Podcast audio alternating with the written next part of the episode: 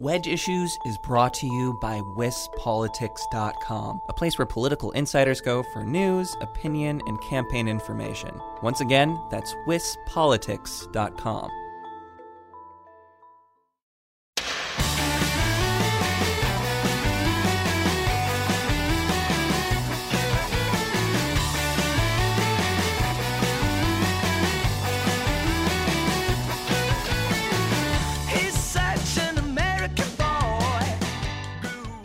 All right, I'll be honest with you guys. I was a little starstruck and maybe a little nervous about interviewing this week's guest. Not only did Liz Winstead co found Air America Radio, she also co founded The Daily Show. Yeah, like that Daily Show. I'm Jessie Opoien, and this is Wedge Issues, a Cap Times podcast about state government and politics in Wisconsin. So, Liz Winstead founded a group called Lady Parts Justice in 2015, which has since changed its name to Abortion Access Front, or Abortion AF for short. And that group is coming to Wisconsin to put on some protests and some shows in support of access to abortion and reproductive health care. I talked with Liz about why she created this group, what their plans are for these shows, and what kind of role humor and satire can play in politics today when things don't seem to be all that funny. Stay tuned, that conversation's coming right up.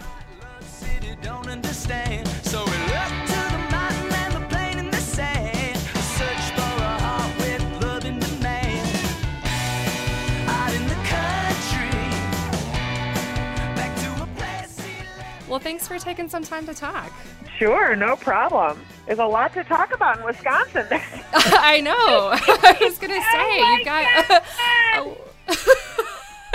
got.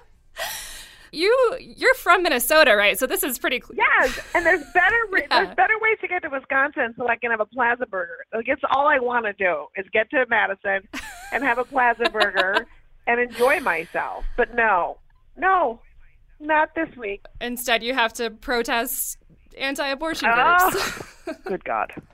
yeah, so there's like a lot going on here. Um, the OSA is is coming to Milwaukee, and you guys are putting up the fight against them. So you're you're launching the Abortion Access Front tour in Wisconsin, right? We are. We're launching it in Wisconsin um, because we, you know, it was we were trying to figure out where to start, and then when we found out that Operation Save America was going to do their week-long um, invasion, as they call it. I mean, the Milwaukee paper today actually said, quoting them, "We're going to Wisconsin to invade the gates of hell," which is how they refer to abortion providers to give you just some indication of um, their warmth and Christianity. So, um, yeah, so we thought, you know what, Wisconsin's a really good place to start because Wisconsin was one of the states back in 2010 um, under Scott Walker and co.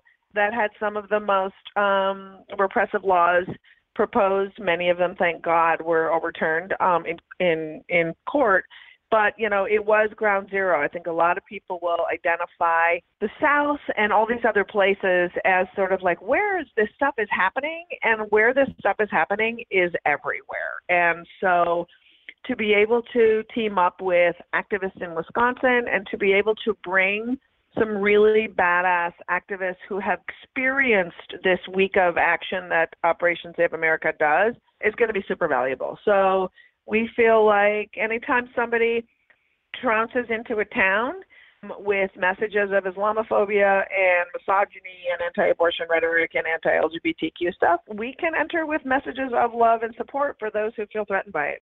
I'm glad that you mentioned that, you know, people I think don't necessarily associate Wisconsin with where these things happen. Having been covering state politics for a long time here, you don't realize, I think if you're not here, I mean, people talk about Texas, they talk about Alabama, they talk about these other states that have these things happening, but Wisconsin has become really one of the most restrictive states for abortion access. It has. And, yeah. And uh, it kind of happened without anyone really paying attention.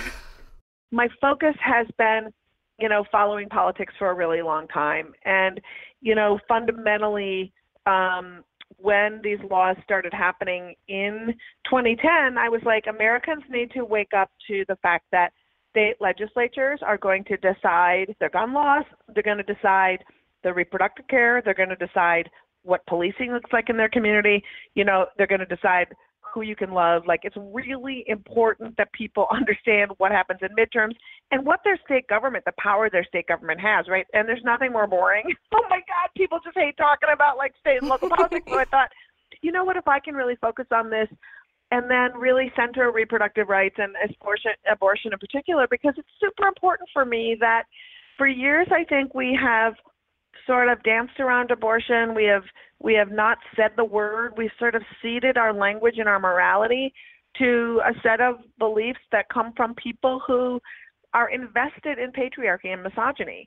And for me, who's had more than one abortion, and knowing how that has literally given me control of my own self determination and my destiny, um, to not be able to say abortion and name it as the thing you're defending, and then to if, if you don't do that, then you don't give it its proper and moral place in the human rights uh, landscape that we talk about, and also in the medical landscape that we talk about. And so, you know, we've changed our name of our organization. We used to be called Lady Parts Justice League, and we changed it for a couple of reasons. It just became very clear from folks who don't identify as women, who have vaginas, trans people, queer people, that it was not inclusive. You know, that was one big reason to change the name. And then also to say, you know, we're going to say abortion and we're going to have a conversation. If that makes you feel uncomfortable, let's talk about it. We're coming to Wisconsin to talk about abortion. And abortion AF, it's got a good double. It's got double a good double. I like meaning. exactly. So, what do you do when you come when you're coming into Madison, when you're coming into Milwaukee? Um, you know, there's a protest element, and then there are these comedy, music, burlesque shows. What is the the whole abortion access front experience? So the whole experience is if you can't see us live, you know, you should check out our website because we make videos that kind of that lay out the landscape of where we're at and expose hypocrisy and they're sort of fun funny or die type videos that cover the gamut of of reproductive rights. Um, and then when when abortion access front comes to town, um, a bunch of stuff happens. Um, we have a couple of goals, and um, one of the goals is to make sure that the people who are providing care in a town get um, get some self care, and um, if they need any help around their clinic, we go in and do this kind of Habitats for Humanity work with them. I think one thing that people don't understand is if you provide abortion in a hostile city or state, a lot of times it's really hard to get somebody to fix your fence or get a contract for your lawn care or help you with your gardening. We, in advance of, of coming to a town, we find out um, what are some needs of the clinic, and then we will go do that. And then we do some kind of crazy variety show. It's a combination of burlesque and comedy, comedy and music, straight up comedy. It can be just a really fun night um, that we have designed to basically gather folks together in a room in a community, have a really good time, and then after each show, we have an incredibly intimate and informative conversation with the providers in the town and the activists who are working locally because we understand that when you're working on issues on the ground, sometimes you are working so hard that it's really hard to grow your base.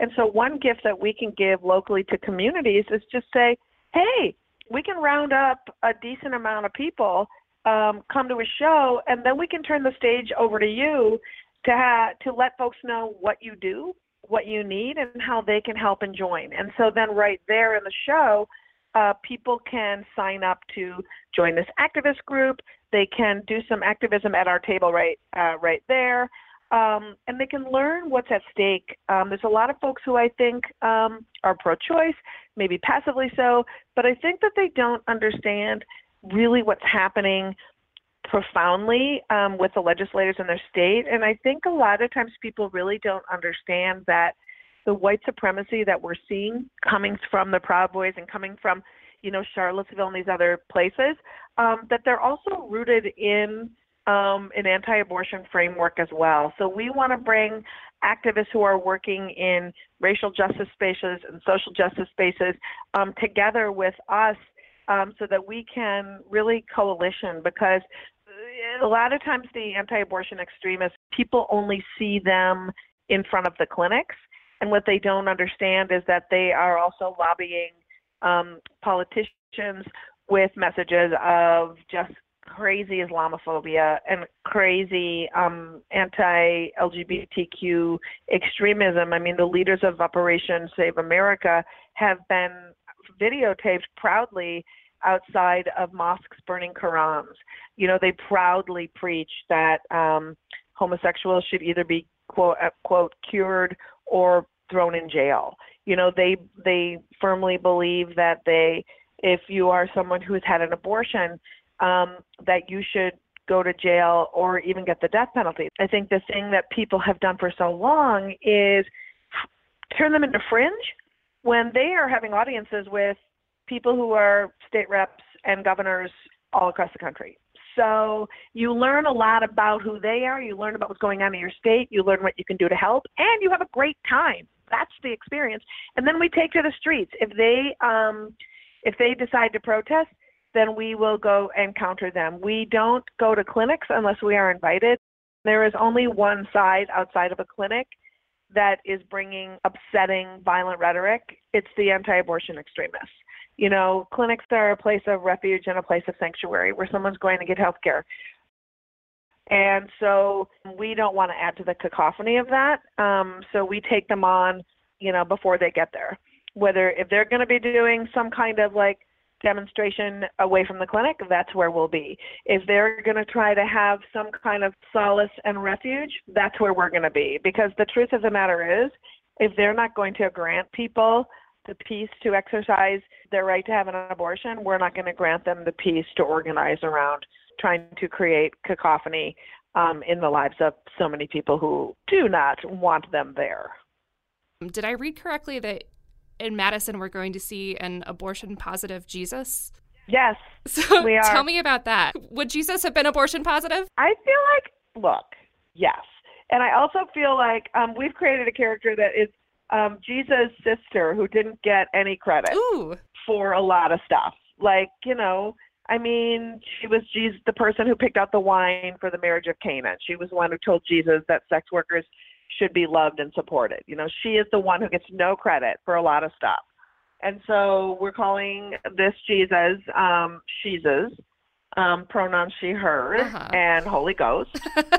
and um so I think a lot of us feel like we should hear from the person who sat at the left hand of the Father when nobody knew that Jesus even existed. So we're going to be doing a, basically a um, revival, and Jesus believes um, one of the greatest gifts that was given from um, her dad was the gift of facts and science, and so we just want to go over that um, to have people pay homage and honor to science and facts and um, Megan Rapinoe.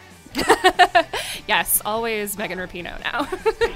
Always Megan Rapinoe now, all the all the time, all the day. Jesus Yeah. could probably do the Rapinoe pose, and that would be like very appropriate.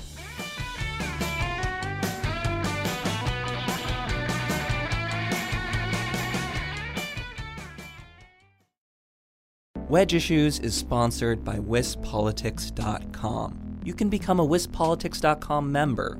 Find out more at WisPolitics.com slash membership. So I love that you uh, care about state government politics. I mean, that's my my reporting background is that, and I, you know, that's i- i- it's you're so right that it's so important. And I know you come uh, at this from you've had a national platform for years. How do you keep up with what's going on uh, in states, and how do you kind of keep that at the forefront? And also, why does humor and satire work uh, for this particular area that that you've decided to focus on? All right. First, I'll answer the first question. Um, we have researchers who create this incredible um, docket every day for us of what's happening in um, state and local politics around abortion. Just what's really astounding and why I get very frustrated about the national media saying, "Well, that's happening in X state," and it's like, no. It's happening in six. The same thing is happening in 16 states. That's no longer a state problem. It's called a trend. It's called a national trend. And when people pass legislation and create model legislation in state legislatures and get it passed, there is a purpose for it. It's either to challenge the Supreme Court or create a federal law. Those two things are, are always true. And those two things are national news. So that's my rant about national news not paying attention to the trends. So Um, so having so it's really so I just read constantly. I'm reading all day, and so humor and satire. Um, I think that satire done well, um, and I think that it's not all satire is a helpful tool. I think good satire is, and good satire means you have to um, be willing to take down your idols when they either make a mistake or use their power for evil, right? Yeah. And so if you be because if a good satirist is a trusted narrator, and so I think part of the reason is if someone's telling you the truth and then bringing you joy all wrapped up in a ball, wow, there's no there's no better person than that, right? yeah. And so if someone brings that to you, um, you're going to be more willing to like them. And if you like someone, you're more willing to listen to them.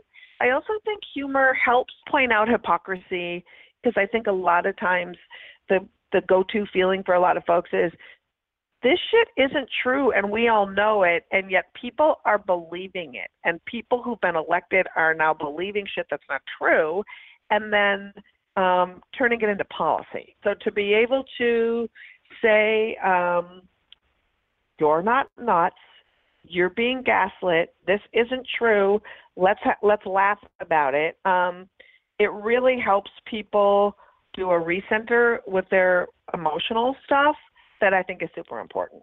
But one of the reasons that I I took it all all of that stuff I just said and then put it into an activism space is I believe that satire and raising awareness without a call to action um, can be uh, it's like I'm an anger fluffer, you know, and I don't want to be able to say, here's all this stuff.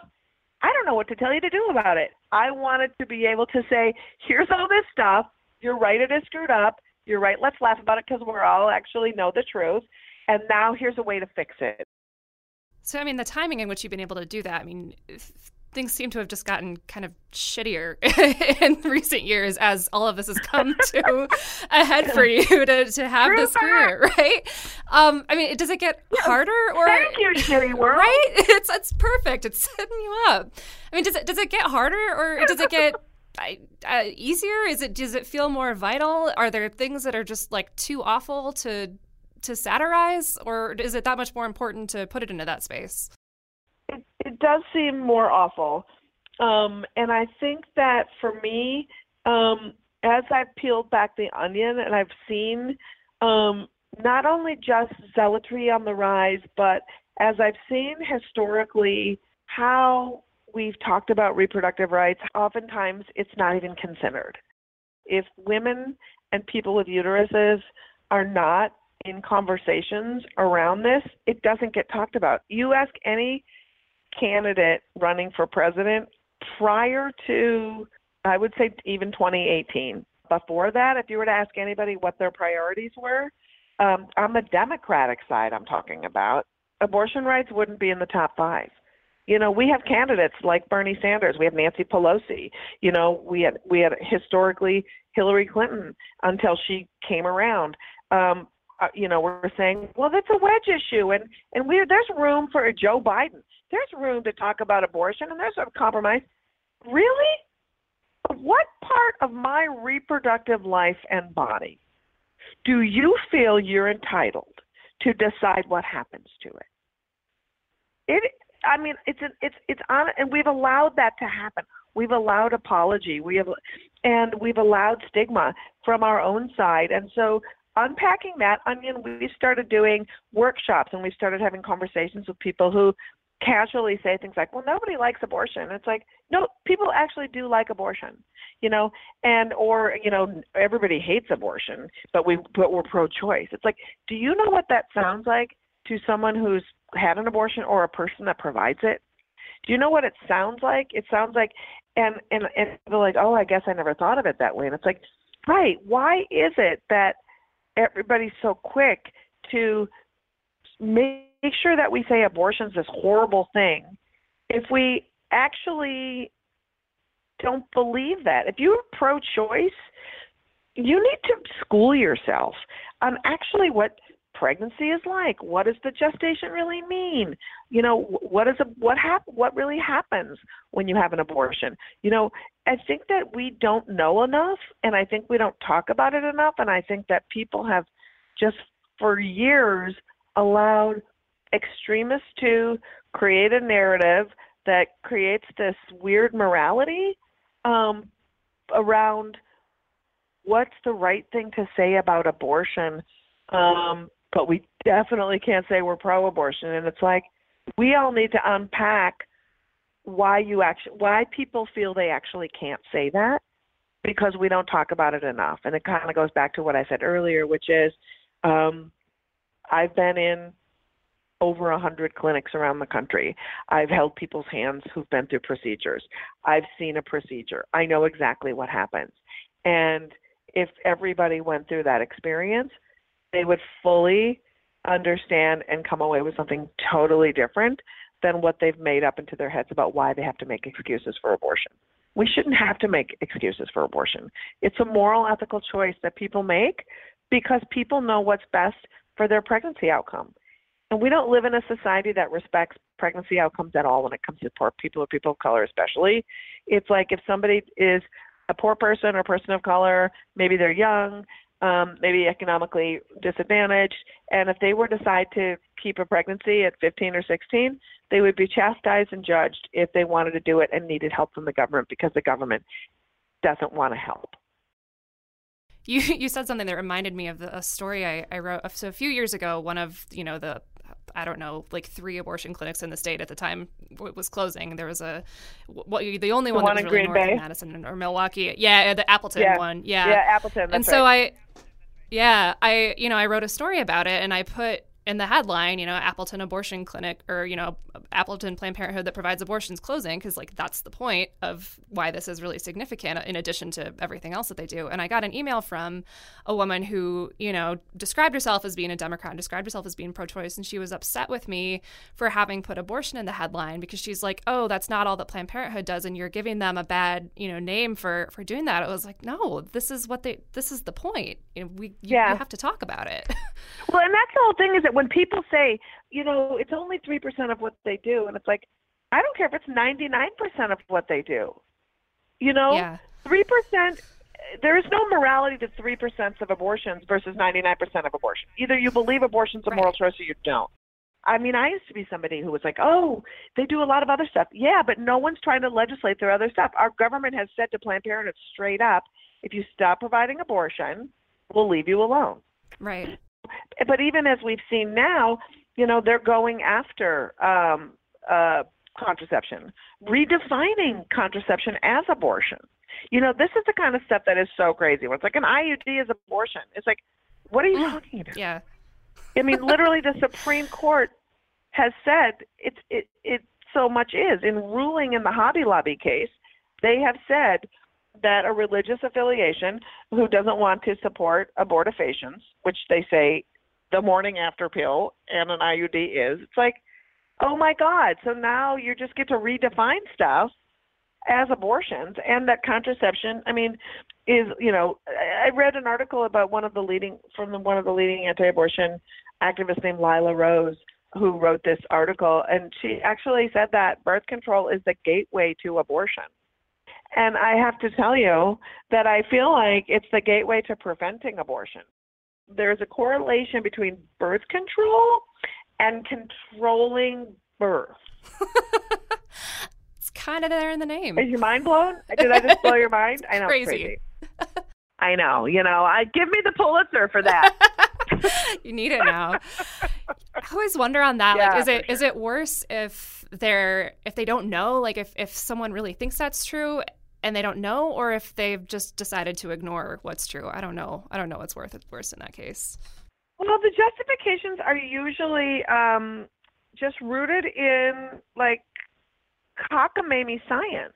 The anti-abortion movement has a similar organization to Emily's List, which is the Democratic. Uh, what they do is they focus on pro-choice women, getting pro-choice Democratic women elected. That is that is what they do.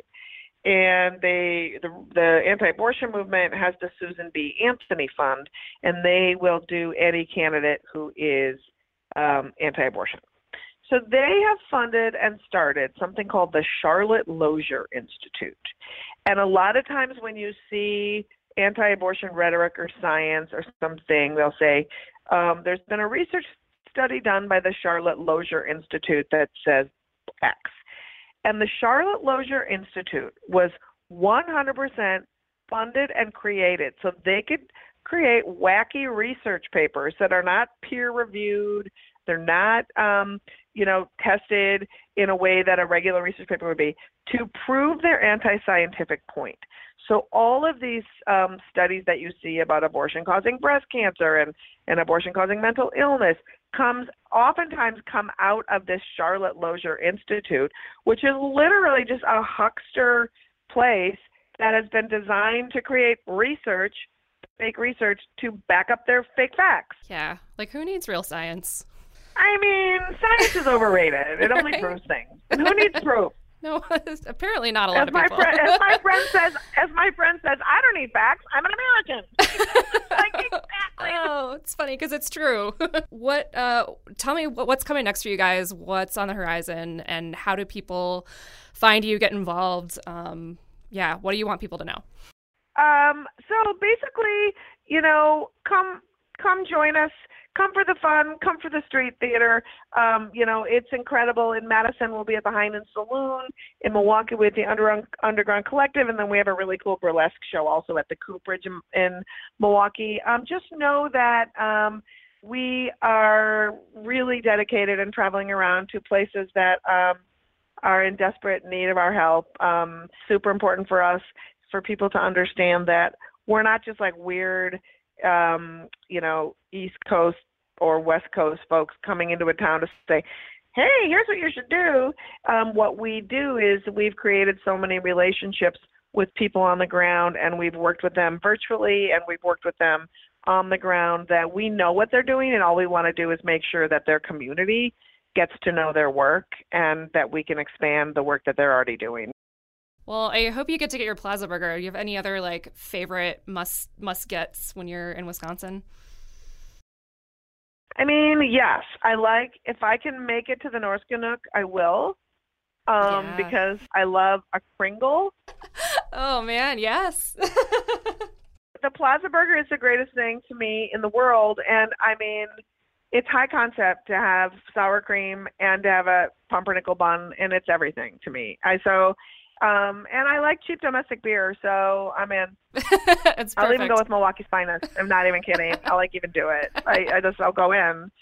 Um, I miss Schlitz, but um, you know, I'm a Hamm's girl. I'm from Minnesota, Sure. so what can I say? yeah. Beat me up. Well, But I am, and this is not pandering in the slightest, and it gets me in trouble every time. Is that I am a Packers fan ooh. because I love a union team, Yep. and so my Minnesota folks are just like dying of fire. we don't want to hear from you. I mean, we can definitely forgive you the Hamm's if you're going to be a Packers fan. There's really that's all you need. I know it's true, but I think the Brewers are trash. Wow. Ah! okay, no one's coming to my show now. Um, you know, I'm staying with my twins. And the house on the rock. That's for God's oh, it's sake, like the weirdest place in the world. It'll be my third time. It's the greatest place on the planet Earth, and Wisconsin has it in its borders. It is It's literally the greatest place I've ever been in my life. Oh my God. So, House on the Rock, uh, you guys could really do anything, but the fact that House on the Rock exists, it, it absolves all the sins. God. Thank you so much. This has been great. Thank you. It's been so fun helping you come to the show. girls I like to meet.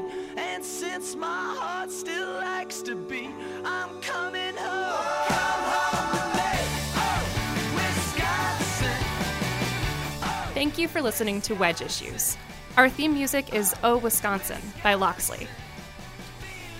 We'll be back every Friday with new episodes, give or take, because summer is vacation season. So make sure you're subscribed on iTunes or wherever you get your podcasts so you can stay up to date.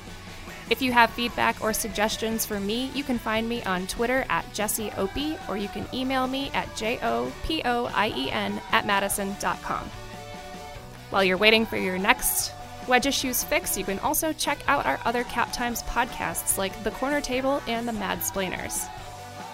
Thanks again for listening. We'll see you next time.